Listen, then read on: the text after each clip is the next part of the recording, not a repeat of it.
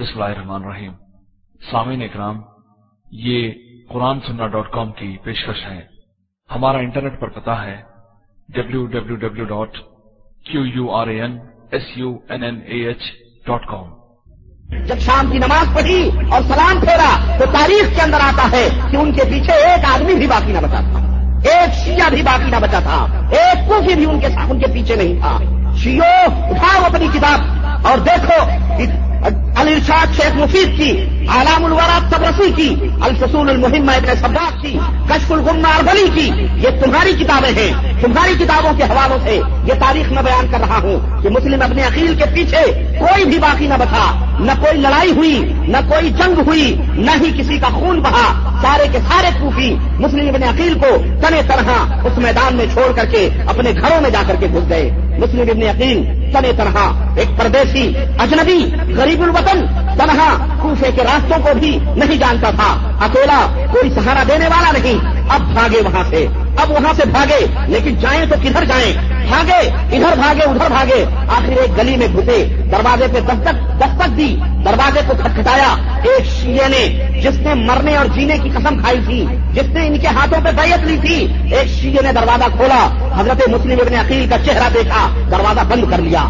دوسرا دروازہ کھٹکھٹایا، اس نے دروازہ کھولا، وہ بھی دروازہ بند۔ تیسرا، چوتھا، پانچواں، اس طرح سے سینکڑوں دروازے کھٹکھٹائے۔ لیکن اس حسین کے بھائی کو کوئی سہارا دینے والا کوفے کے اندر موجود نہیں تھا۔ سبوں نے اپنے اوپر دروازے بند کیے ہوئے تھے۔ سپاہی الگ پیچھے تعاقب کر رہے تھے۔ ان کی گرفتاری کے لیے ایک جگہ گلی میں سے گزر رہے تھے۔ دوڑ رہے تھے۔ اندھیرے اندھیرے کی وجہ سے پاؤں میں ٹھوکر لگی۔ حسین کا بھائی منہ کے بل گرا۔ دانت ٹوٹ گئے اور منہ سے خون کے فوارے چھوٹ پڑے۔ منہ سے خون کے فوارے چھوٹ پڑے۔ خون پوچھنے والا بھی آج اس گلی کے اندر، اس کوفے کی بستی کے اندر ان کے اندر موجود نہیں تھا۔ کوئی بھی شیان علی دروازہ کھولنے کو تیار نہیں تھا۔ ساری رات حضرت مسلم ابن عقیل کوفے کے بازاروں میں کوفیوں کی بے وفائی کا ذکر کرتے ہوئے گھومتے رہے۔ لیکن کوئی پناہ دینے کے لیے تیار نہ ہوا۔ پیاس سے نڈال ایک مکان کے دروازے پر گر پڑے۔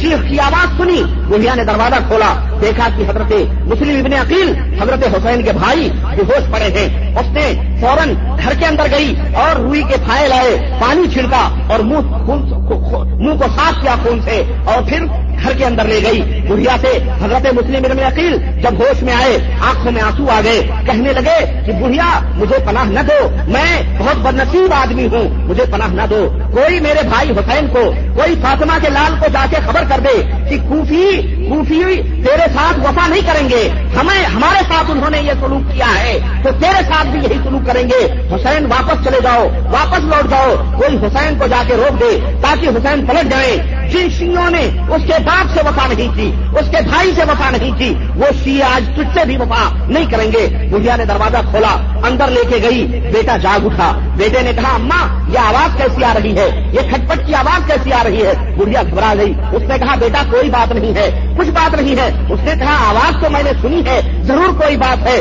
اس نے کہا، تیرا بہن ہے۔ بڑھیا چھپاتی رہی۔ بیٹا اصرار کرتا رہا۔ آخر بیٹے نے دروازہ کھولا تو دیکھا سامنے مسلم بن عقیل بیٹھے ہوئے ہیں۔ سامنے مسلم ابن عقیل بیٹھے ہوئے ہیں۔ بڑھیا کی آنکھوں میں آنسو آ گئے۔ کہنے لگی ظالموں کل تک اس کے ہاتھوں پر تم نے مرنے جینے کی قسم کھائی تھی۔ کل تک تم نے حسین کے بھائی کے ہاتھوں پہ بیعت کی تھی۔ اور آج اس کو مارنے کے لیے دوڑ رہے ہو۔ آج اس کو قتل کرنے کے در پہ ہو۔ اللہ کا خوف کرو۔ رسول کے نواسے کا نمائندہ ہے، اس پہ ظلم نہ کرو۔ اس نے بڑھ کر حضرت مسلم، اس نوجوان نے بڑھ کر حضرت مسلم عقیل کے ہاں، حضرت مسلم نے عقیل کے ہاتھ چومنے لگے اور کہا، اما، میں کہاں ان کو قتل کرنے کے در پہ ہوں؟ آج تو میرے بھاگ کھل گئے ہیں، میری قسمت کھل گئی ہے۔ آج میرے گھر میں حسین کا ہرکارا آیا ہوا ہے، حسین کا بھائی پہنچا ہوا ہے۔ چنانچہ اتنا ان کو تسلی دے کے سرپٹ وہ اسی رات وہی اسی اسی پیروں سے وہ سرپٹ گورنری ہاؤس کی طرف دوڑا۔ اور جا کر کے جا کر کے عبید اللہ ابن زیاد کو خبر دیا اور اس کو بتایا کہ تمہارا شکار میں نے اپنے گھر میں پھنسایا ہوا ہے۔ میرے گھر میں تمہارا شکار موجود ہے۔ قصہ مختصر یہ کہ مسلم ابن عقیل کو گرفتار کیا جاتا ہے اور وہ شہید کر دیے جاتے ہیں، انہیں قتل کر دیا جاتا ہے۔ ادھر حضرت حسین رضی اللہ تعالیٰ عنہ مکے سے روانہ ہوتے ہیں۔ چند منزل یہاں پر میں آپ کو بتاؤں، ان کے شہادت کے بارے میں، ان کے قتل کے بارے میں عجیب و غریب قصے اور افسانے، عجیب و غریب واقعات لوگوں نے بیان کیے ہیں۔ المہم کہنے کا مطلب مطلب یہ ہے کہ آخری مرحلہ یہ ہوتا ہے کہ انہیں شہید کر دیا جاتا جاتا ہے۔ ادھر حضرت حسین رضی اللہ تعالیٰ عنہ چند منزل طے کرتے ہیں کہ انہیں خبر پہنچتی ہے کہ حضرت مسلم ابن عقیل کو شہید کر دیا گیا ہے۔ راستے میں حضرت حسین رضی اللہ تعالیٰ عنہ کو اطلاع ملتی ہے کہ حضرت مسلم ابن عقیل کو شہید کر دیا گیا ہے۔ حضرت حسین نے پلٹنے کا ارادہ کیا۔ حضرت حسین نے پلٹنے کا ارادہ کیا اور جاؤ۔ کوئی مائی کا لال اس تاریخی حوالے کو غلط نہیں ثابت کر سکتا ہے۔ شیعے بھی اپنی کتابوں میں اس بات کو نوٹ کرتے ہیں کہ حضرت حسین رضی اللہ تعالیٰ عنہ نے پلٹنے کا ارادہ کیا، لیکن مسلم ابن عقیل کے بھائی جو تھے، وہ بیٹھ گئے۔ انہوں نے کہا، حسین، میرا بھائی مرا ہے۔ میرے بھائی کے خون سے زمین کو رنگین کیا گیا ہے۔ میں ہم اپنے بھائی کے خون کا بدلہ لیں گے۔ تمہیں پلٹنا ہے، پلٹ جاؤ۔ لیکن ہم نہیں پلٹنے والے۔ ہم اپنے بھائی کے خون کا بدلہ لیں گے۔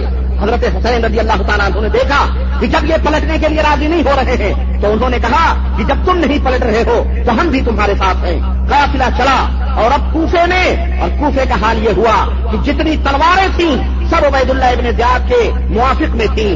جتنے تیر تھے، سب عبید اللہ ابن زیاد کے ہمراہ تھے۔ وہی لوگ جو کل تک حضرت حسین حضرت حسین کے نعرے بلند کر رہے تھے اور ان کے بیت کے بیت کے جو ہے گن گا رہے تھے اور یزید یزید آج وہ یزید یزید کے نعرے بلند کر رہے تھے آج وہ عبید اللہ ابن زیاد کے ساتھ یزید یزید کنارے بلند کرنے لگے۔ حضرت حسین رضی اللہ تعالیٰ عنہ اپنے اس مختصر سے قافلے کو لے کر کربلا پہنچتے ہیں۔ دسویں محرم الحرام کو اور بعض روایات مختلف ہیں۔ کوئی سفر بتا رہا ہے، کوئی کچھ۔ المہم، دسویں محرم کو تاریخ دس، دسویں محرم کو صبح کے قریب، دس بجے کے قریب جو ہے کربلا کے اندر پہنچتے ہیں۔ ادھر عبید اللہ ابن زیاد اپنا لشکر لے کر کے پہنچا۔ حسین نے نظر دوڑائی، دیکھا چاروں طرف دیکھا، لشکر میں کوئی شامی موجود نہیں تھا۔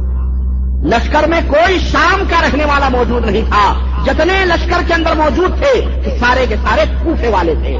اور میں یہ بات بتا رہا ہوں تاریخی حوالے سے، شام تقریباً دو سو، تقریباً دو مہینے کی مسافت پر کوفہ سے واقع تھا شام، جہاں پر خلیفت المسلمین یزید ابن معاویہ رضی اللہ تعالیٰ عنہ وہاں بیٹھا ہوا تھا وہ، جو ہے یزید ابن معاویہ وہاں بیٹھا ہوا تھا۔ اس میں اور کوفہ کے کوفہ کے درمیان جو مسافت تھی، دو مہینے کی مسافت تھی۔ کوئی شامی فوج، یزید کی کوئی بھی فوج اس فوج کے اندر نہیں تھی۔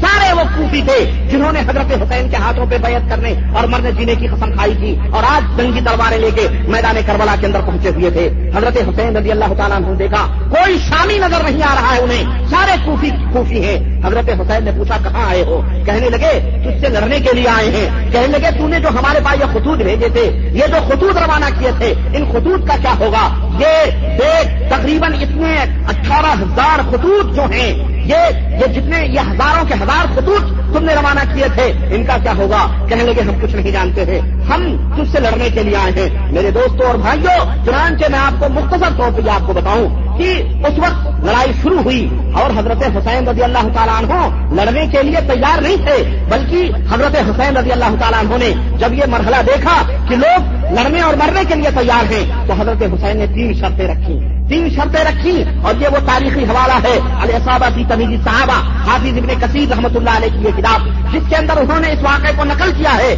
حضرت حسین نے تین شرطیں رکھی اور وہ تین شرطیں یہ تھیں کہ کوفے والوں مجھے مکہ واپس جانے دو۔ مجھے مکہ واپس جانے دو۔ میں تم سے لڑنے کے لیے نہیں آیا ہوں۔ مجھے مکہ واپس جانے دو۔ یا اگر تم مکہ نہیں جانے دیتے تو تم مجھے کسی بارڈر کے اوپر بھیج دو کہ میں دشمنان اسلام سے لڑتے لڑتے شہید ہو جاؤں۔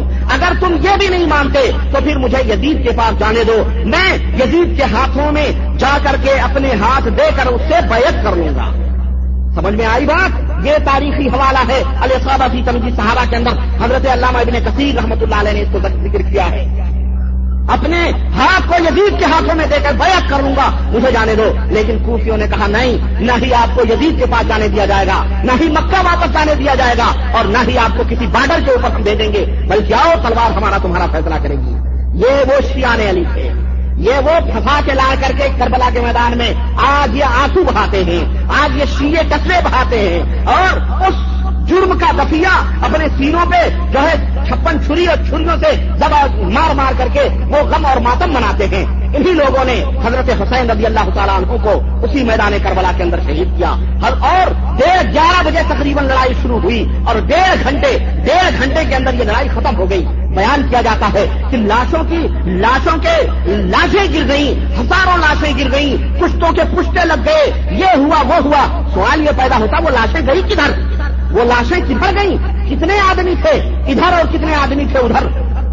کتنے لوگوں نے کس کو مارا؟ میرے بھائی، یہ صرف افسانوں کی بات ہے، یہ صرف کہانیاں ہیں۔ کہ لاشوں سے لاشیں گرتی رہی اور یہ ہوتی رہی۔ حضرت حسین رضی اللہ تعالیٰ عنہ کو ڈیڑھ بجے کے قریب شہید کر دیا گیا اور شیون جی جوشن، اس نے جو ہے حضرت حسین رضی اللہ تعالیٰ عنہ کو شہید کیا۔ اس طرح سے یہ جو ہے جنگ ختم ہو گئی ڈیڑھ بجے کے قریب۔ اور پھر وہ لٹا پٹا قافلہ، وہ لٹا پٹا قافلہ انہیں کجاؤں میں کسا گیا اور کجاؤں میں بانٹ کر کے اونٹوں کے اوپر بٹھا کے اور عبید اللہ ابن زیاد کے پاس لے جایا گیا۔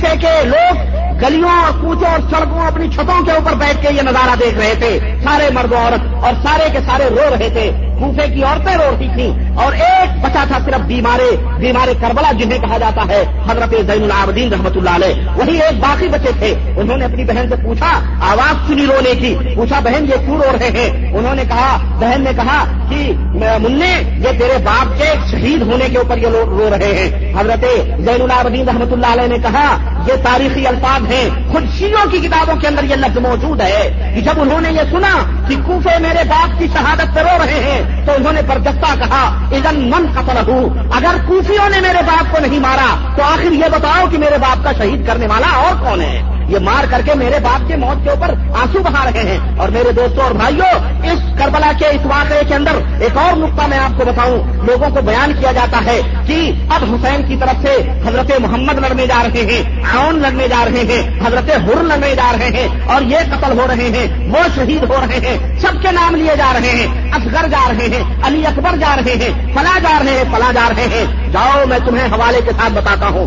دنیا کی کوئی بھی کتاب اس حوالے کو غلط نہیں ثابت کر سکتی کہ ان سے پوچھو شیوں سے اور ان کے واحدوں سے اور ان جو ہے ان لاگ لپیٹ کرنے والے اپنے بیچارے جو ملے شیوں کی کتابوں کے اوپر اعتماد کرتے ہیں کہ تم کربلا میں سب کے نام تو لیتے ہو، محمد کا نام لیتے ہو اور سجا کا نام لیتے ہو۔ اسی طرح سے حضرت ہر کا نام لیتے ہو۔ فلاں شہید ہوا، فلاں شہید ہوا۔ علی کے بیٹوں کا نام کیوں نہیں لیتے ہو؟ علی کے اور بھی بیٹے تھے، صرف حضرت حسین نہیں تھے، حضرت حسین کے اور بھی بھائی تھے، علی کے اور بھی بیٹے تھے۔ ان کا کا نام کیوں نہیں لیتے ہو؟ حضرت حسین کے اور بھی بیٹے اس جنگ میں شہید ہوئے، ان کا نام کیوں نہیں لیتے ہو؟ حضرت حسن کے اور بھی بیٹے تھے، اس جنگ میں شہید ہوئے، ان کا نام کیوں نہیں لیتے ہو؟ تو پھر یہ روتا ہوا واحد اور روتا ہوا آنکھوں سے جو آنسو بہانے والے مولوی اور یہ ذاکر کس سے بیان کرتے ہیں کربلا کے، ان کے ہوش اڑ جائیں گے کہ ان کے نام کیوں نہیں لیتے ہو؟ اور مسلمانوں، میں تمہیں بتاتا ہوں کہ حضرت علی رضی اللہ تعالیٰ عنہ کے اور بیٹوں کا نام نہیں لیا جاتا۔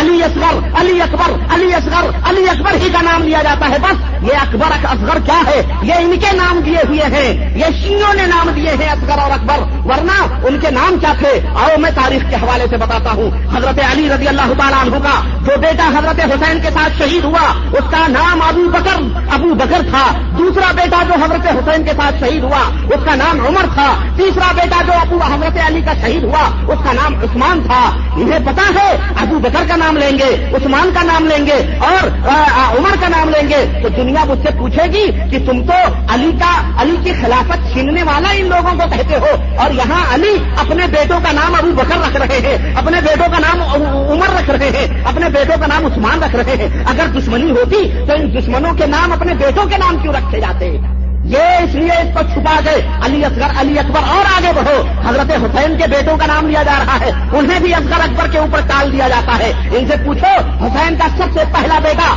جو اس میدان کربلا کے اندر شہید ہوا، اس کا بھی نام ابو بکر تھا۔ دوسرا بیٹا اس کا بھی نام عمر تھا۔ تیسرا بیٹا اس کا بھی نام عثمان تھا۔ اور آگے آؤ، حضرت حسن رضی اللہ تعالیٰ ہو جس کا پہلا بیٹا اس مار کے کربلا میں شہید ہوا، اس کا بھی نام ابو بکر تھا۔ دوسرا بیٹا اس کا بھی نام عمر تھا۔ تیسرا بیٹا اس کا بھی نام عثمان تھا۔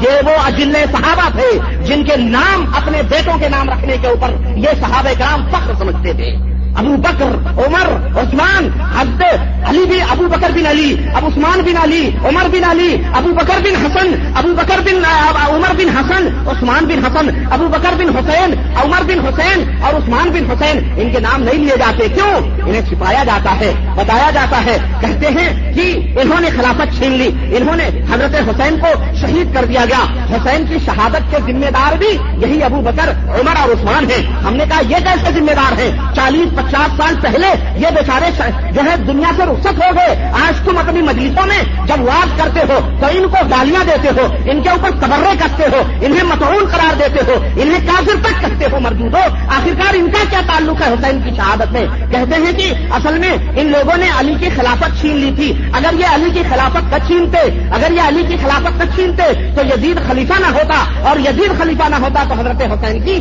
شہادت نہ ہوتی۔ یہ ایسے ہی ہے، جیسے کسی شاعر نے کہا تھا کہ مگز کو باغ میں جانے نہ دینا مگز کو باغ میں جانے نہ دینا کہ وہاں خون کروانے کا ہوگا۔ مگز کہتے ہیں شہد کی مکھی کو، کہاں سے دور کی کوڑی لائی؟ شہد کی مکھی کو باغ میں نہیں جانے دینا، ورنہ یہ شما کے جو پروانے ہیں، یہ ختم ہو جائیں گے۔ کسی نے پوچھا، یہ کیسے؟ مکھی کا اور پروانے سے کیا نسبت؟ اس نے کہا، شہد کی مکھی باغ میں جائے گی، پھول سے رس چوسے گی، شہد بنائے گی، شہد سے موم بنے گا، موم سے موم بتی بنے گی، پھر وہ جلائی جائے گی، پھر پروانے آئیں گے۔ اس طرح سے مکھی ہی سبب بن گئی پروانے کے، جلانے کے۔ اس لیے مگز کو، مکھی کو باغ میں جانے دے رہا کہاں کی بات، کہاں کس طرح سے اڑائی جا رہی تو میرے دوستوں اور بھائیوں یہ ہے اصل حقیقت مقبل حسین کی۔ اور یہ ہے اصل حقیقت اس شہادت کی۔ ہم حضرت حسین رضی اللہ تعالیٰ عنہ کو شہید مانتے ہیں۔ اس وجہ سے نہیں کہ انہیں وہ کسی لالچ میں وہاں گئے تھے۔ اس وجہ سے ہم انہیں شہید مانتے ہیں اور شہید کہتے ہیں کہ حضرت حسین رضی اللہ تعالیٰ عنہ لڑنا نہیں چاہتے تھے۔ وہ مظلوم تھے۔ مظلومیت کی حالت میں ان ظالموں نے، یہودی سوائیوں نے، ان کے ایجنٹوں نے ان کو حضرت حسین کو گھیر کر اور میدان کربلا میں شہید کیا۔ اور پھر حضرت حسین کی شہادت، اتنی عظیم شہادت ہم ان کو بھی نہیں مانتے کہ ان کی شہادت اتنی عظیم تھی، کیونکہ ان سے بھی بڑے بڑے صحابہ حضرت حسین کے خالو، حضرت عثمان غنی اور دو دو سالہ کے شوہر حضرت عثمان غنی رضی اللہ تعالی عنہ کو چالیس دن تک یا پچاس دن تک کمرے میں بند کر کے ان کے سینے پہ سوار ہو کر کے ان کو شہید کیا گیا تھا۔ حضرت عمر رضی اللہ تعالیٰ عنہ جو حضرت حسین کے بہنوئی تھے، حضرت حسین کے حسین کے بہن کے شوہر تھے، حضرت عمر فاروق اعظم رضی اللہ تعالیٰ عنہ، یہ پول نہیں بتائے جاتے ہیں؟ اور کہتے ہیں کہ خلافت چھین لی عمر نے۔ اگر عمر نے خلافت چھینی تھی تو حضرت علی نے اپنی بیٹی کیوں حضرت عمر کو بیائی سوچو ذرا، کسی دشمن کو کوئی اپنی بیٹی دیتا ہے، کسی باغی کو کوئی اپنی بیٹی دیتا ہے، یہ مردودوں نے، یہودی سوائیوں نے اس طرح سے جیسا کہ میں نے آپ کو بتایا کہ کہاں کے کہاں تاریخیں انہوں نے ملائی۔ اور یہ یہ بیچارے رافدی شیے انہی کی باتوں میں آ کر، اور وہی پرانی چیزوں میں عبداللہ ابن سبا جو یہودی تھا، اس سے گمراہ کرنے میں یہ سارے کے سارے گمراہ ہو گئے۔ اور انہی کا شاخانہ آج اپنے آپ کو اہل سنت جماعت کہنے والے، یہ بیچارے خبر کے پجاری اور خبر کے مجاور بیچارے ملے اور مولوی، انہی کی رات راگے الاپتے ہیں انہیں کے گلوں میں گلے ملا کر کے اور کہتے ہیں، ہم سنی اور جماعت ہیں، ہم یہ ہیں، وہ ہیں۔ تو میرے عزیزوں، میرے دوستوں، یہ تمام سب واقعہ حقیقت کا یہ ہے۔ اور اس طرح سے عظیم عظیم شہادتیں ہوئی حضرت امیر حمزہ کی شہادت، حضرت عمر فاروق اعظم کی شہادت، حضرت عثمان غنی کی شہادت اور خود حسین کے باپ حضرت علی رضی اللہ تعالیٰ عنہ کی شہادت۔ آج ان کی شہادتوں پہ کوئی ماتم کرنے والا نہیں۔ صرف حضرت حسین کی شہادت کے اوپر ماتم ہو رہے ہیں۔ نہ عمر کی شہادت پہ ماتم ہو رہے ہیں، نہ ہی عثمان غنی کی شہادت پہ۔ کیوں آخرکار؟ اصل چیز یہ یہی ہے کہ یہ یہ وہ یہ وہ گمراہ لوگ ہیں، یہ لوگ خبیص لوگ ہیں جو یہودی ہیں۔ ان عظیم عظیم صحابی یہودیوں کو معلوم تھا۔ عمر نے ہمیں باہر کروایا، حجاب کی سرزمین سے مار پیٹ کر کے کسی طرح سے ہم کو باہر کروایا۔ اب عمر پہ لان تان کروانے کے لیے کوئی ایسا گروہ تیار کیا جائے، کوئی ایسی جماعت تیار کی جائے، تب یہ ریاستی شیوں کی جماعت ان یہودیوں نے تیار کی جو حضرت عمر کو برسر اسٹیج گالی دیتے ہیں، حضرت ابو بکر کو گالی دیتے ہیں، حضرت عثمان غنی کو گالی دیتے ہیں، ازواج متحرات کو یہ خبیص گالی دیتے ہیں، اللہ تبارک تعالیٰ ان سب کے اوپر لانت فرمائے، اللہ تبارک تعالیٰ ان سب کے اوپر لانا فرمائے۔ جو ان صحاب کرام رضوان اللہ علیہ مجمعین کے اوپر تبرے اور کام کرتے ہیں، انشاءاللہ قیامت کے دن اللہ وحد اللہ شریک ان سے حساب و کتاب لے گا۔ میرے عزیزوں میرے دوستوں اور بھائیوں حقیقت کو پہچاننے کی کوشش کریں۔ اور تاریخ جو اہل سنت والجماعت کی، جو اپنے حقائق سے بھری ہوئی تاریخیں ہیں، انہیں پڑھنے کی کوشش کریں۔ ملاؤں کے لکھی ہوئی کتابیں اور ان کے کہیں بھی باتوں کے اندر نہ آئیں۔ صحابہ کرام رضوان اللہ علیہ کا احترام کریں، ان کی عزت کریں انہیں گالی دینا، انہیں تانو تشریح کرنا، یہ کفر ہے اسلام کے اندر۔ اللہ کے رسول صلی اللہ علیہ وسلم فرماتے ہیں، اللہ اللہ صحابی، اے لوگوں میرے صحابہ کے بارے میں ڈرتے رہنا، میرے صحابہ کے بارے میں تانو تشریح نہ کرنا، انہیں گالی گلوج نہ دینا، ورنہ ہلاکو برباد ہو جاؤ گے۔ تو میرے دوستو، یہ ہے اہل سنت الجماعت کا موقف، یہ کربلا کے تعلق سے، کربلا کے کربلا کے واقعات سے۔ انشاءاللہ تبارک و تعالیٰ، بقیہ باتیں یزید کے تعلق سے، جو شبہات، جو شکوک لوگوں کے ذہنوں میں ہیں، میری یہ خواہش ہے اور آرزو بھی ہے کہ میں انشاءاللہ تبارک تعالیٰ اس کی حقیقت کے تعلق سے آپ کے سامنے میں انشاءاللہ ایک خطبہ اس ٹاپک کے اوپر بھی دوں گا اور آئندہ خطبہ بے اللہ اسی موضوع کے اوپر میری کوشش ہوگی ہونے کی اور اس تعلق پھر محرم الحرام کے جو فضائل اور اس کے جو بدعات اور جو ہمارے ہاں کرتے ہیں وہ بھی انشاءاللہ شاء تعالیٰ آپ کے سامنے لانے کی کوشش کروں گا انہیں چند باتوں سے اپنی بات ختم کرتا ہوں اور اللہ وحد اللہ شریف سے دعا کرتا ہوں کہ اللہ العالمین ہم تمام لوگوں کے دلوں میں کتاب و سنت کی محبت بھر دے۔ اللہ العالمین ہم تمام لوگ مسلمانوں کے دلوں میں اپنے اپنے رسول کی محبت محبت بھر دے۔ اللہ العالمین، ہمیں اپنے رسول کے صحابہ سے محبت کرنے کی توفیق عطا فرما۔ ان سے اٹھت کرنے کی توفیق عطا فرما۔ ان کے نقش قدم پر چلنے کی توفیق عطا فرما۔ اور صحابہ کے سلسلے میں، الہ العالمین، ہمارے دلوں میں جو بھی بغض و حسد کسی طرح سے اگر شیطان لائے، الہ العالمین، اسے ہمارے دلوں سے دور فرما اور ہمارے دلوں کو پاک و صاف فرما۔ آمین، یا رب العالمین۔ وما علینا الا البلاغ۔ بارک اللہ لنا ولکم فی القرآن العظیم۔ ونفعنا ویاکم بالآیات والذکر الحکیم۔ انه تعالی جواد کریم ملک بالرؤوف الرحیم۔ تین ہے۔ بعض لوگوں کے علاوہ بہت سارے لوگ ایسے ہیں جو ان حقیقتوں سے ناواقف ہیں۔ انہیں علم نہیں ہے ان حقیقتوں کا۔ انشاءاللہ اللہ تبارک و تعالی اسی ضمن میں حضرت امیر معاویہ رضی اللہ تعالی عنہ کے صاحبزادے یزید ابن معاویہ رضی اللہ تعالی عنہ کا بھی ذکر آئے گا۔ میرا مقصد یہ نہیں ہے کہ میں کسی کا دفاع کروں، کسی شخصیت کے اوپر لگائے ہوئے الزامات اور اتحامات کا میں رد کروں اور ان کا جواب دوں، یا کسی نے جو جرم کیا ہے یا نہیں کیا ہے، اس جرم اس نے اگر کیا ہے تو میں اس کا دفاع کروں یا نہیں کیا ہے تو خواہ مخواہ میں اس کی تعریف کروں۔ میرا یہ مقصد نہیں ہے۔ بلکہ میرا مقصد یہ ہے کہ اسلامی تاریخ پر دشمنان اسلام نے جو کالک لگائی ہوئی ہے اور حقیقتوں سے ان واقعات اور حادثوں کو کا رخ موڑ کر انہوں نے غلط رخ دے دیا ہے میں اللہ کی توفیق سے ان حقیقتوں کو صحیح رخ دینے کی کوشش کروں گا۔ آپ حضرات یہ سوچتے ہوں گے کہ یہ ساری باتیں میرے اپنے ذہن کی اپج ہیں یا میں ان کو غلط یا صحیح کرتا ہوں، نوز باللہ، ایسی بات نہیں۔ میں کیا، میری بساط کیا؟ میں ایک چھوٹا سا، ادنا سا طالب علم ہوں۔ سیرت اور تاریخ کا اور ایک ادنا سا، چھوٹا سا طالب علم ہوں، قرآن اور سنت کا۔ میری اتنی بساط نہیں۔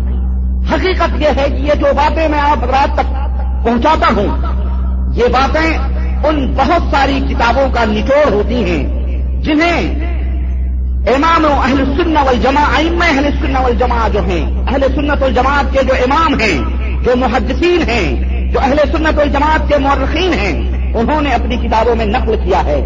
لیکن ستم ظریفی یہ کہ دشمنان اسلام ان کتابوں کی بو اور ان کی بھنک تک مسلمانوں کے کانوں میں نہیں جانے دیتے۔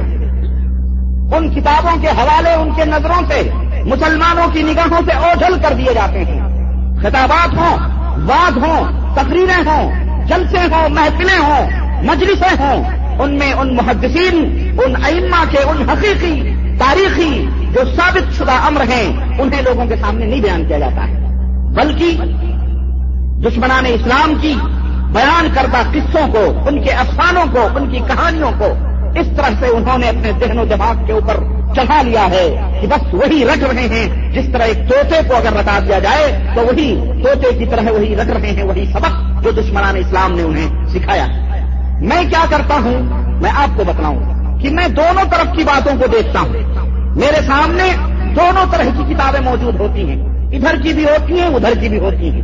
اب جب دونوں کا ہم مقابلہ کرتے ہیں دونوں کا مقابلہ کرتے ہیں، دونوں کتابوں کو سامنے رکھ کر کے ہم جب بیٹھتے ہیں، تب ہمارے سامنے ایک نئی حقیقت نکھر کے آتی ہے، جو میں آپ کے سامنے بیان کرنے کی کوشش کرتا ہوں۔ تب لوگ یہ کہتے ہیں کہ ربانی اپنی طرف سے جو ہے لا کے بیان کرتا ہے، ربانی اپنی میری باتیں نہیں ہوتی ہیں یہ۔ یہ محدثین کی باتیں ہوتی ہیں میرے بھائیوں، یہ احادیث رسول صلی اللہ علیہ وسلم کے نچوڑ ہوتے ہیں، جن تک آپ کو پہنچایا ہی نہیں گیا۔ جب وہ باتیں آپ تک پہنچائی ہی نہیں گئی اس سے کئی وجوہات ہو سکتے ہیں۔ باپ داداؤں کے طور طریقے ہو سکتے ہیں۔ امام اور اماموں اور علماء اور پیروں اور سجادوں کی اتباع اور پیروی یہ بھی ہو سکتی ہے۔ ان کی عقیدتیں اور محبتیں بھی ہو سکتی ہیں۔ جہالت اور نادانی بھی ہو سکتی ہے۔ اپنے عقل اور دماغ کے گھوڑے بھی ہو سکتے ہیں، جس کی وجہ سے ان تمام وجوہات کی بنا پر آپ تک ان حقیقتوں کو نہیں پہنچایا جاتا ہے۔ میرا جرم یہ ہے، میری خطا یہ ہے، میری غلطی یہ ہے کہ میں ان لاگ لپیٹ کی باتوں سے جو لوگ آپ تک پہنچاتے ہیں، میں وہ پردہ ہٹا دیتا ہوں کہتا ہوں، دیکھو اس ریشم کے نیچے جو گند چھپی ہوئی ہے، یہ دیکھ لو، یہی میرا جرم ہوتا ہے۔ یہی میری غلطی ہوتی ہے، اسی وجہ سے لوگ مجھے برا بھی کہتے ہیں۔ حقیقت میرے دوست، میرے بھائی، بڑی حقیقت، الحق مرن، حق جو ہے ہر زمانے میں کڑوا ہوتا ہے۔ حق بہت ہی کڑوا ہوتا ہے۔ اس لیے اس کے سننے کے لیے اپنے ذہن و دماغ کو میٹھا بناؤ، تب جا کے حق باتیں آپ کے ذہنوں میں بیٹھ سکتی ہیں۔ میں نے یہ آپ نراج کے سامنے کہا ہے کہ انشاءاللہ میں ان حقائق سے پردہ اٹھانا چاہتا ہوں جس کا علم آپ کو نہیں ہوگا اور میں سمجھتا ہوں کہ اچھے اچھے لوگوں کو اس کا علم نہیں ہوگا۔ یہ محدثین کی کتابوں سے نکالی ہوئی باتیں ہیں اور یہ لوگ بہت سارے علماء جو اپنے آپ کو علم اور تاریخ کا بہت بڑا عالم سمجھتے ہیں، ان کے ذہنوں میں یہ بات ہوں گی، لیکن لوگوں تک وہ بتائی نہیں جاتی ہیں۔ وہ سوچتے ہیں کوئی کتنا کھڑا ہوگا، کوئی فساد کھڑا ہوگا، کوئی بات کھڑی کھڑی ہوگی۔ اور الحمدللہ مجھے اس کا خوف نہیں ہے، نہ مجھے اس کا ڈر ہے کہ امت کے اندر، امت کے اندر امت کو کسی غلط بات پر، کسی باطل بات پر تھپکیاں دے دے کے سلایا جائے اور حق بات نہ بتلائی جائے کہ اس سے کتنا پیدا ہوگا، یہ سب سے بڑا جرم میں سمجھتا ہوں۔ کہ انہیں باطل باتوں کے اوپر، غلط باتوں کے اوپر سنا دیا جائے کہ چلو تم سوئے رہو جو تم مانتے ہو، یہی صحیح ہے۔ اختلاف پیدا ہوگا اگر حق بات حق بات پیدا کرنا اختلاف نہیں ہے۔ حق بات کو بیان کرنا یہ کتنا نہیں ہے، بلکہ غلط باتوں کے اوپر عمل کرنا یہ سب سے بڑا فتنہ ہے۔ میرے عزیزوں اور میرے دوستوں اور بھائیوں، میں حضرت حسین ابن علی رضی اللہ تعالی عنہما کے تعلق سے آپ حضرات کے سامنے مسلسل کئی جمعوں سے یہ خطبہ دے رہا ہوں۔ اور میری یہ کوشش تھی کہ میں محرم ہی کے مہینے میں یا سفر کے اوائل اور شروعات ہی میں میں اس موضوع سے چھٹکارا پا جاؤں، لیکن کچھ خارجی پروگراموں کی وجہ سے، کچھ جمعے ترک ہو گئے، اس کی وجہ سے میں تھوڑا سلسلے میں پیچھے چل رہا ہوں۔ اور انشاءاللہ شاء تبارک و تعالیٰ ایسی کوئی بات نہیں ہے، ہماری محفلیں زندہ ہیں، تو اس میں تاخیر اور تقدیم کا ایسی کوئی بات نہیں ہے۔ تب رہا کہ ہم حق بات کو صحیح اور سکون اور اطمینان کے ساتھ سنیں۔ بہت سارے لوگ، میں نے بیان کیا تھا کہ حضرت حسین ابن علی رضی اللہ تعالیٰ عنما کو میدان نینوا کے اندر، میدان کربلا کے اندر شہید کر دیا جاتا ہے۔ اور وہ شہید کیوں ہیں؟ یہ بھی میں نے بتلایا تھا۔ اس وجہ سے شہید نہیں ہیں کہ انہوں نے اسلام کے نام پر اپنی جان گنوائی۔ اس لیے وہ شہید نہیں ہیں کہ انہوں نے کافروں کے مقابلے میں وہ قتل ہوئے۔ اس لیے شہید نہیں ہیں کہ انہوں نے کسی اسلام کے بڑھتے ہوئے فتنوں اور فسادوں کو انہوں نے دبایا۔ اس لیے وہ شہید نہیں ہے بلکہ اہل سنت والجماعت کا یہ ایمان اور عقیدہ ہے کہ حضرت حسین ابن علی رضی اللہ تعالی عنہما اس لیے شہید ہیں کہ وہ مظلومیت کی حالت میں اس میدان کربلا کے اندر شہید کیے گئے۔ وہ مظلوم تھے، وہ پلٹنا چاہتے تھے، وہ لڑائی نہیں چاہتے تھے، وہ جنگ نہیں چاہتے تھے۔ لیکن ان کوفی شیوں نے، علی کے ماننے والوں نے ان کے صاحبزادے حضرت حسین ابن علی کو میدان کربلا میں پیاسوں پیاسوں جو ہے ان کے گلے کو کاٹ دیا۔ یہ میں نے بتایا تھا، اس وجہ سے وہ شہید ہیں۔ دوسری وجہ میں، دوسری چیز میں نے یہ بتلائی تھی کہ ان کے شہادت کے اوپر جو اتنا ماتم منایا جاتا ہے، جو اتنا غم منایا جاتا ہے، یہ غم اتنا بڑا غم نہیں ہے اتنا عظیم غم نہیں ہے جسے آج لوگوں نے چار سو برس کے بعد اور آج دس چودہ سو برس ہو رہے ہیں۔ اس کو اتنا بڑھاوا دیا اور اس کو اتنی اہمیت دی۔ کیونکہ حضرت حسین رضی اللہ تعالیٰ عنہ کی شہادت سے پہلے اس روئے زمین پر حضرت حضرت عمر فاروق اعظم جو حضرت حسین کے بہنوئی تھے، ان کا بھی خون کیا اگر غم بڑا ہوتا تو عمر فاروق اعظم کا غم ہوتا، جن کے بارے میں نبی رحمت نے فرمایا تھا کہ لوکان امبادی نبی لکانا عمر، اگر میرے بعد اس کائنات کے اندر نبی ہوتا تو عمر بن خطاب رضی اللہ تعالیٰ عنہ ہوتے۔ ان کا غم سب سے عظیم غم ہوتا۔ اگر غم ہوتا تو حسین کے بعد حضرت علی ابن ابی طالب رضی اللہ تعالیٰ عنہ کی شہادت کا غم سب سے بڑا غم ہوتا۔ اور ان کے غم کے اوپر اسلام کے اندر ماتم منایا جاتا۔ غم جو ہے، غم حسین، غم علی منایا جاتا۔ لیکن اسلامی تاریخ اس سے خاموش ہے۔ اگر غم منایا جاتا حضرت عثمان غنی رضی اللہ تعالیٰ عنہ، جو حضرت حسین کے دو دو خالو تھے دو دو خالاؤں کے شوہر ان کا غم منایا جاتا جنہیں پچاس دن حضرت حسین کو تو ایک یا دو دن پیاسے رکھا گیا، لیکن حضرت داماد رسول، حضرت عثمان غنی کو مدینے کے اندر مسجد نبی کے بغل میں ان کا گھر پچاس پچاس دن انہیں پیاسا رکھا گیا اور ان کے گردن پہ سوار ہو کر کے ان کے گردن کو کاٹا گیا۔ قرآن پڑھتے ہوئے ان کا غم سب سے عظیم غم ہوتا، جو حسین کے غم سے کہیں زیادہ عظیم غم تھا۔ اگر غم اور ماتم کا تصور اسلام کے اندر ہوتا تو سب سے بڑا غم حضرت حسن، جو حسین کے سب سے بڑے بھائی تھے، ان کا غم منایا جاتا۔ حضرت امیر حمزہ کا غم منایا جاتا۔ مسلمانوں، تم کن کن لوگوں کا غم مناتے؟ کن کن لوگوں کی شہادتوں کے اوپر اپنی چھاتیاں اور اپنے سینے پیٹتے؟ اگر غم منانا ہوتا تو ایک سے ایک اجن صحابہ، عظیم عظیم صحابہ کی شہادت سے ہماری تاریخ بھری پڑی ہے۔ خوچ کا تاریخ ہے۔ کن کن لوگوں کے اوپر تم غم مناتے؟ لیکن اسلام نے غم منانا اور ماتم منانا چھاتیاں پیٹنا، جشن منانا، اس کے لیے محفلیں منعقد کرنا، اسلام نے اس کو حرام قرار دیا ہے۔ یہ وہی لوگ کرتے ہیں جو یہودی ہیں، یہ وہی لوگ کرتے ہیں جو یہودیوں کے ایجنٹ ہیں، یہ مسلمان نہیں ہیں دائر اسلام سے خارج لوگ اسلام کے اندر نہ کوئی غم ہے، نہ کوئی ماتم۔ میں نے یہ بھی آپ حضرات کے سامنے بتایا تھا۔ آئیے میں ایک اور حقیقت آپ کے سامنے بتاؤں۔ بہت سارے بہت سارے ہمارے لوگ ہیں، ہماری صفوں میں بیچارے اپنے آپ کو اہل سنت والجماعت کہتے ہیں، جو حقیقت میں وہ بدتی ہنفی ہیں۔ بدتی بھی ہیں ہنفی بھی وہ لوگ ہیں جو اپنے آپ کو اہل سنت والجماعت کہتے ہیں۔ وہ یہ کہتے ہیں، ان کی ایک کتاب میرے ہاتھ لگی سمان ہے کربلا کسی جی بھائی سے میں نے لی تھی۔ اس کے اندر میں پڑھ رہا تھا اس کی تاریخ کی کربلا کی تاریخ، تو اس کے اندر مولانا حکیم، مولانا حافظ قاری، حکیم نعیم الدین مراد آبادی ہیں، جو احمد رضا خان صاحب کی جو تفسیر ہے، اعلی حضرت کنز ایمان، اس کے مفسر ہیں وہ۔ ان کی کتاب ہے سوان ہے کربلا۔ اس سوان ہے مکتبہ جامع نور دہلی سے وہ چھپی ہوئی کتاب ہے۔ اور اس کے سفا چھہتر کے اوپر یہ بات لکھی ہوئی ہے۔ اور ذرا غور سے اس بات کو سنیے مسلمانوں۔ لکھتے ہیں کہ اگر اس وقت یزید امام حسین رضی اللہ تعالیٰ عنہ یزید کے ہاتھوں کے اوپر بیعت کر لیتے، تو یزید آپ کی بہت ہی قدر و منزلت کرتا۔ آپ کی آفیت اور راحت میں کوئی فرق نہ آتا، بلکہ بہت سی دولت دنیا حضرت حسین کے پاس جمع ہو جاتی۔ لیکن بیعت کرنے سے جو نقصان ہوتا، وہ کیا ہوتا؟ لیکن اسلام کا نظام درہم برہم ہو جاتا۔ دین میں ایسا فساد برپا ہو جاتا، جس کا دور کرنا بعد کو ناممکن ہوتا۔ یزید کی بیعت اور سے یزید کی ہر بدکاری کے جواب کے لیے امام کی بیعت سند ہوتی اور شریعت اسلامیہ کا نقشہ مٹ جاتا۔ یہ اہل سنت الجماعت کے امام ہیں، یہ بدتی ہنسی ہیں بیچارے۔ انہوں نے یہ بات یہ بات لکھی ہوئی ہے اپنی کتاب کے اندر۔ آپ ذرا سوچیں، یزید کی بیعت سے اسلام کا نظام درہم برہم ہو جاتا، یزید کی بیعت سے فساد امت کے اندر برپا ہو جاتا، فتنہ برپا ہو جاتا، یزید کی بیعت سے اس کی ہر بدکاری کا جواب سے مل جاتا۔ میں پوچھنا چاہتا ہوں میاں، تم بہت بڑے اپنے آپ کو علامہ پھلانا بنتے ہو۔ شیوں کی کتابیں پڑھ پڑھ کے، شیوں کی ایجنڈی کا ذمہ تم لوگوں نے اٹھایا ہوا ہے۔ ان کی کتابیں پڑھ پڑھ کے تم گمراہ ہوئے ہو۔ تمہیں پتا نہیں کہ یزید ابن معاویہ رضی اللہ تعالیٰ عنہ کے ہاتھوں پر کم و بیش تین سو صحابہ کرام رضوان اللہ علیہ مجمعین نے بیعت کی تھی۔ اگر اس کی بدکاری کے لیے، اس کی حرم کاری کے لیے اگر وہ حرام کار اور بدکار ہوتا، تو تین سو صحابہ جن کے بارے میں اللہ اللہ شریف نے فرمایا، رضی اللہ عنہم و رضوان، اللہ ان سے راضی ہے، وہ اللہ سے راضی ہیں۔ تین سو صحابہ کی شہادت اور گواہی کافی نہ ہوتی صرف حسین بن علی رضی اللہ تعالیٰ عنہ کی ایک گواہی نہ کافی تھی؟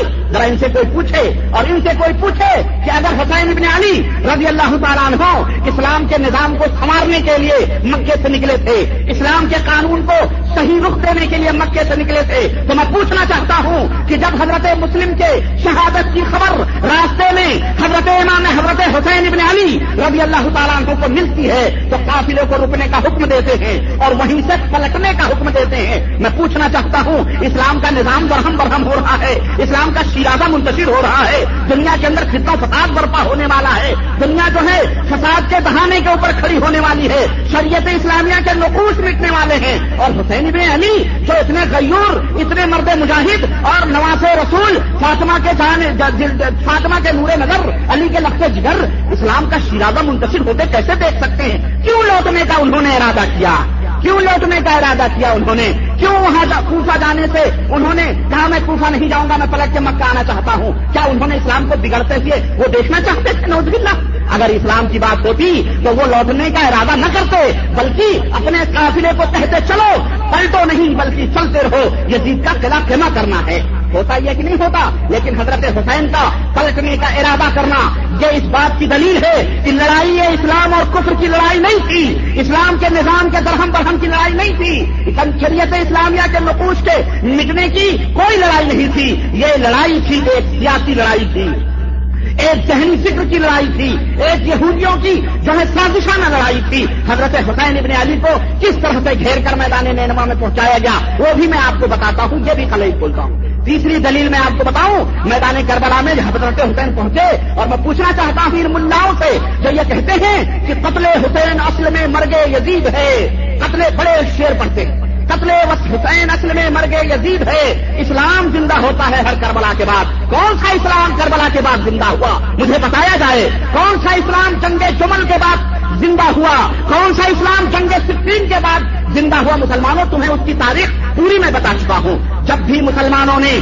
کسی اسلامی حکمرانیت کے اوپر، کسی حکمران کے اوپر خروش کیا ہے اور بالم بغاوت بلند کیا ہے، اسلام کے اندر کتنا ہی پیدا ہوا ہے۔ اسلام برسوں برس پیچھے ہی گزرا ہے۔ اسلام کی سرحدیں فتوحات سے رک گئی ہیں۔ داخلی انتشار کو مٹانے کے لیے اسلامی قوت کا استعمال ہوا ہے۔ جب کبھی بھی اسلامی حکمرانوں کے خلاف عالم بغاوت بلند کی گئی ہے، اسی طرح سے یہ بھی ہوا تھا۔ اسلامی حکمراں کے خلاف عالم بغاوت بلند کی گئی تھی۔ ایک سیاسی پیش نظر. اسلام کا کوئی مسلحت نہیں تھی اس کے اندر. اسلام کا کوئی معاملہ اس کے اندر نہیں تھا. ادھر بھی کلمہ گو مسلمان تھے.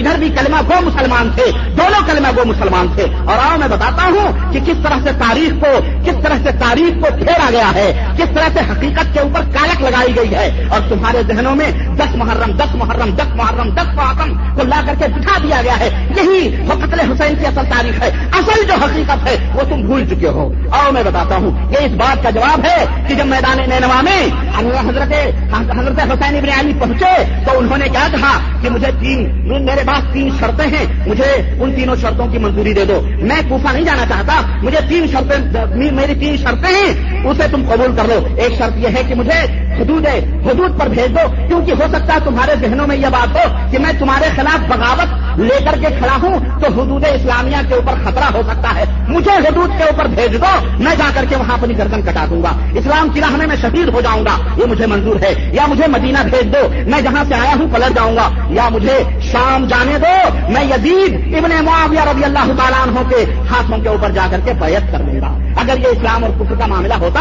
تو حافظ ابن کثیر، تم چودہ صدی کے ملے ملانے تمہیں کیا تمیز ہے؟ حافظ ابن کثیر پانچویں صدی کے محدث امام اہل سنت والجماع جو یہ بات بیان کر رہے ہیں، اپنے اپنی کتاب کے اندر، اپنی تاریخ تاریخ کے اندر، تاریخ ابن کثیر کے اندر کہ انہوں نے تین شرطیں رکھی، ان میں بنیادی شرط یہ تھی، یزید ابن معاویہ کے پاس مجھے جانے دو، میں اس کے ہاتھوں کے اوپر بیعت کروں گا۔ لیکن ان ظالم کوفیوں نے کیوں نہیں جانے دیا؟ کیوں ان کے راستے کو دمشق سے موڑ کر کربلا کے اندر انہیں کیوں پیک کیا؟ آؤ میں بتاتا ہوں مسلمانوں، کیوں پیک کیا؟ اس کی وجہ کیا تھی؟ میں آگے چلتا ہوں، دھیرے دھیرے میں وہ نقشے آپ کے سامنے رکھتا ہوں۔ میں یہ بتا رہا تھا کہ یہ یہ تین دلیلیں ہیں اس بات کے اوپر کی لڑائی کفر اور اسلام کی لڑائی نہیں تھی، بلکہ یہ سیاسی پیکار کی سیاسی جنگ کی سیاسی لڑائی تھی۔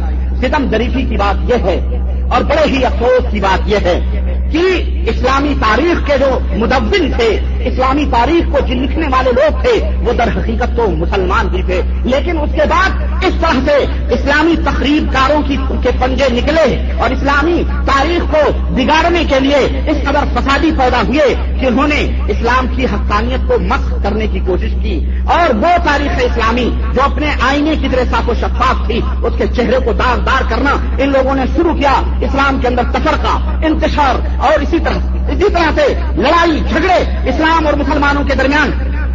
اس طرح سے ان انتشارات کو پھیلانا شروع کیا تاکہ وہ سیل رما اسلام کا وہ سیل رما جو جو عرب سے نکل کر افریقہ کے صحراؤں اور ایشیا کے جنگلوں تک پہنچ رہا ہے، وہ سیل رواں بند ہو جائے۔ یہ یہودیانہ ثابت تھی کہ مسلمانوں کو آپس میں لڑایا جائے، آپس میں انہیں لڑا کر کے ان قوتوں کو داخلی طور پر صرف کر دیا جائے، باہر ان کی قوتیں نہ صرف ہوں۔ چنانچہ اسی پیش، اسی انہی باتوں کے پیش نظر اسلام کی تاریخ کو مٹانے کی کوشش کی گئی۔ حضرت حسن رضی اللہ تعالیٰ عنہ نے اپنے زمانے میں حضرت امیر معاویہ رضی اللہ تعالیٰ عنہ کو اپنے ہاتھوں سے خلافت سونپی سونپی کی نہیں سونپی کہ آپ آپ خلیفہ بنتے ہیں۔ سارے کے سارے لوگوں نے حضرت امیر معاویہ کے ہاتھوں پہ بیعت کی اور بیس سال تک۔ کتنے سال تک؟ کتنے سال تک؟ بیس برس تک بلا شرکت غیر حضرت امیر معاویہ رضی اللہ تعالیٰ عنہ نے امیر المومنین کا حق ادا کیا اور بیس برس تک اسلامی فتوحات کے جھنڈے دنیا کی سرحدوں کے اوپر لہرائے اور بیس برس تک حضرت امیر ابول المومنین امیر معاویہ کاتب وحی رضی اللہ تعالیٰ عنہ مسلمانوں کو ترقیوں پہ ترقی دیتے جا رہے تھے۔ بیس برس تک کسی شیعہ نے علی نے سر نہیں اٹھایا، کسی فسادی نے سر نہیں اٹھایا۔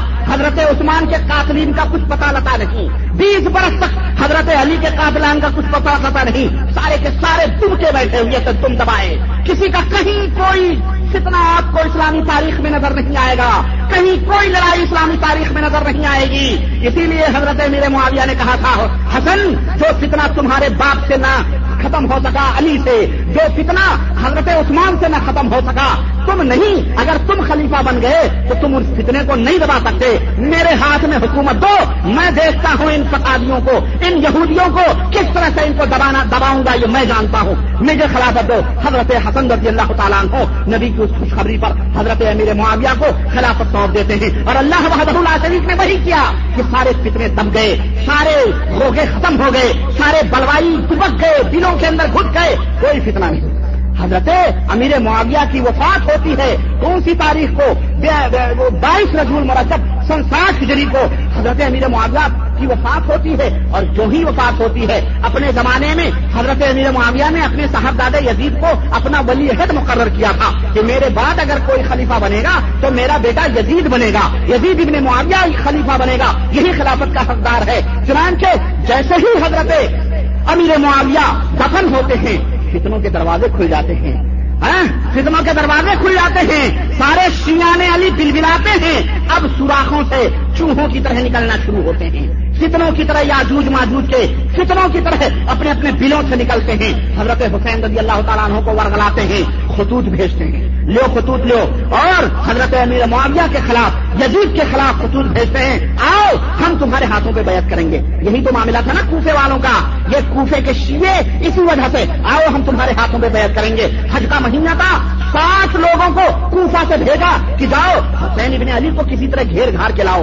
یہ وہ لوگ تھے جو یہودیوں کے ایجنٹ تھے، جو کوفے کے شیعہ تھے۔ انہوں نے حضرت حسین رضی اللہ تعالیٰ عنہ کو جس طرح ان کے باپ علی کو شہید کیا، حضرت ان کے خالو حضرت عثمان کو شہید کیا، یہی ایرانی مجوسیوں کے ایجنٹ تھے۔ جنہوں نے حضرت عمر فاروق اعظم کو شہید کیا جنہوں نے اسلامی تاریخ کا کئی پانچا سوچا تھا مٹانے کے لیے جو خوارج تھے، جو انہوں نے دنیا کے اندر فتنا سکھاپ پھیلایا تھا۔ لیکن حضرت امیر معاویہ کے خوف سے دبے بیٹھے تھے۔ جب وہ اللہ کو پیارے ہو گئے، اب یہ فتنے پھر سر ابھارنے لگے۔ انہوں نے سوچا، اب آخری چشم و چراغ ہے حسین ابن علی، اس کو بھی ختم کر دو۔ لیکن محبت کے داؤں میں، محبت کی آڑ میں انہوں نے خطوط بھیجے۔ حضرت حسین کو ورگلایا اور دس دل ہجا کو، آٹھویں دل ہجا کو حضرت حسین ابن علی مکہ چھوڑ کر مدینے کے لیے روانہ ہوتے ہیں۔ اور یہ ساتھوں جو ورگلانے کے لیے آئے تھے، حضرت حسین کو لے کر کے سو آدمی کہاں سے بنے تھے حضرت حسین کے ساتھی یہ سب لوگ پیچھے پیچھے چل رہے تھے کہ چلو، لے کے چلو ان کو کوفا ان کو بھگا کے لے کے گئے کوفا اب میں آپ کو بتاتا ہوں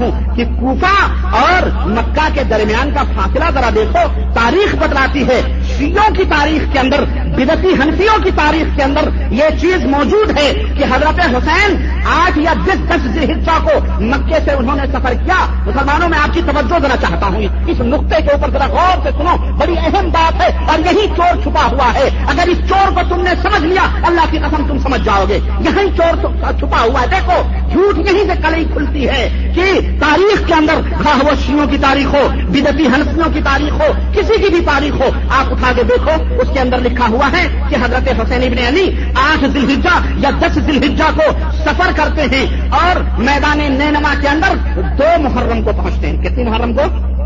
دو محرم الحرام کو پہنچتے ہیں۔ بیچ میں جوڑو کتنے دن ہوئے، اگر دس دن حجا کو ہم سفر شروع کرواتے ہیں تو بیس دن اس مہینے کے اور ایک دن اس دن کا دوسرے دن تو کربلا میں پہنچ گئے ہیں۔ کتنے دن ہوئے اکیس دن یا بائیس دن۔ اگر اور آٹھ کو لیتے ہیں تو بائیس دن سمجھ لو، تیئیس، چوبیس دن سمجھ لو۔ چوبیس دن میں مکے کا سفر کوفا کے درمیان کا سفر ہوتا ہے۔ سو آدمیوں کے ہمراہ، اور وہ بھی اونٹوں کا سفر ہے۔ اس کے اندر بینی بھی ہیں، بچے بھی ہیں، بڑے بھی ہیں چگار بھی ہیں، کبار بھی ہیں، سب ہیں۔ عورت، بچے، بیوی، بہن سب ساتھ میں لے کے چل رہے ہیں۔ کتنے دن میں پہنچ رہے ہیں؟ بائیس دن میں یا تیئیس دن کے اندر؟ عزیزان گرامی واقعات کربلا کیسٹ نمبر دو شہادت حسین ہی پر ختم ہو چکی تھی۔ کیسٹ میں تھوڑی جگہ باقی رہ گئی، جس کے پیش نظر یزید کون ہے اور اس کی حقیقت کیا ہے، اس کیسٹ کی ایک مختصر سے جھلک ہم نے پیش کر دی ہے۔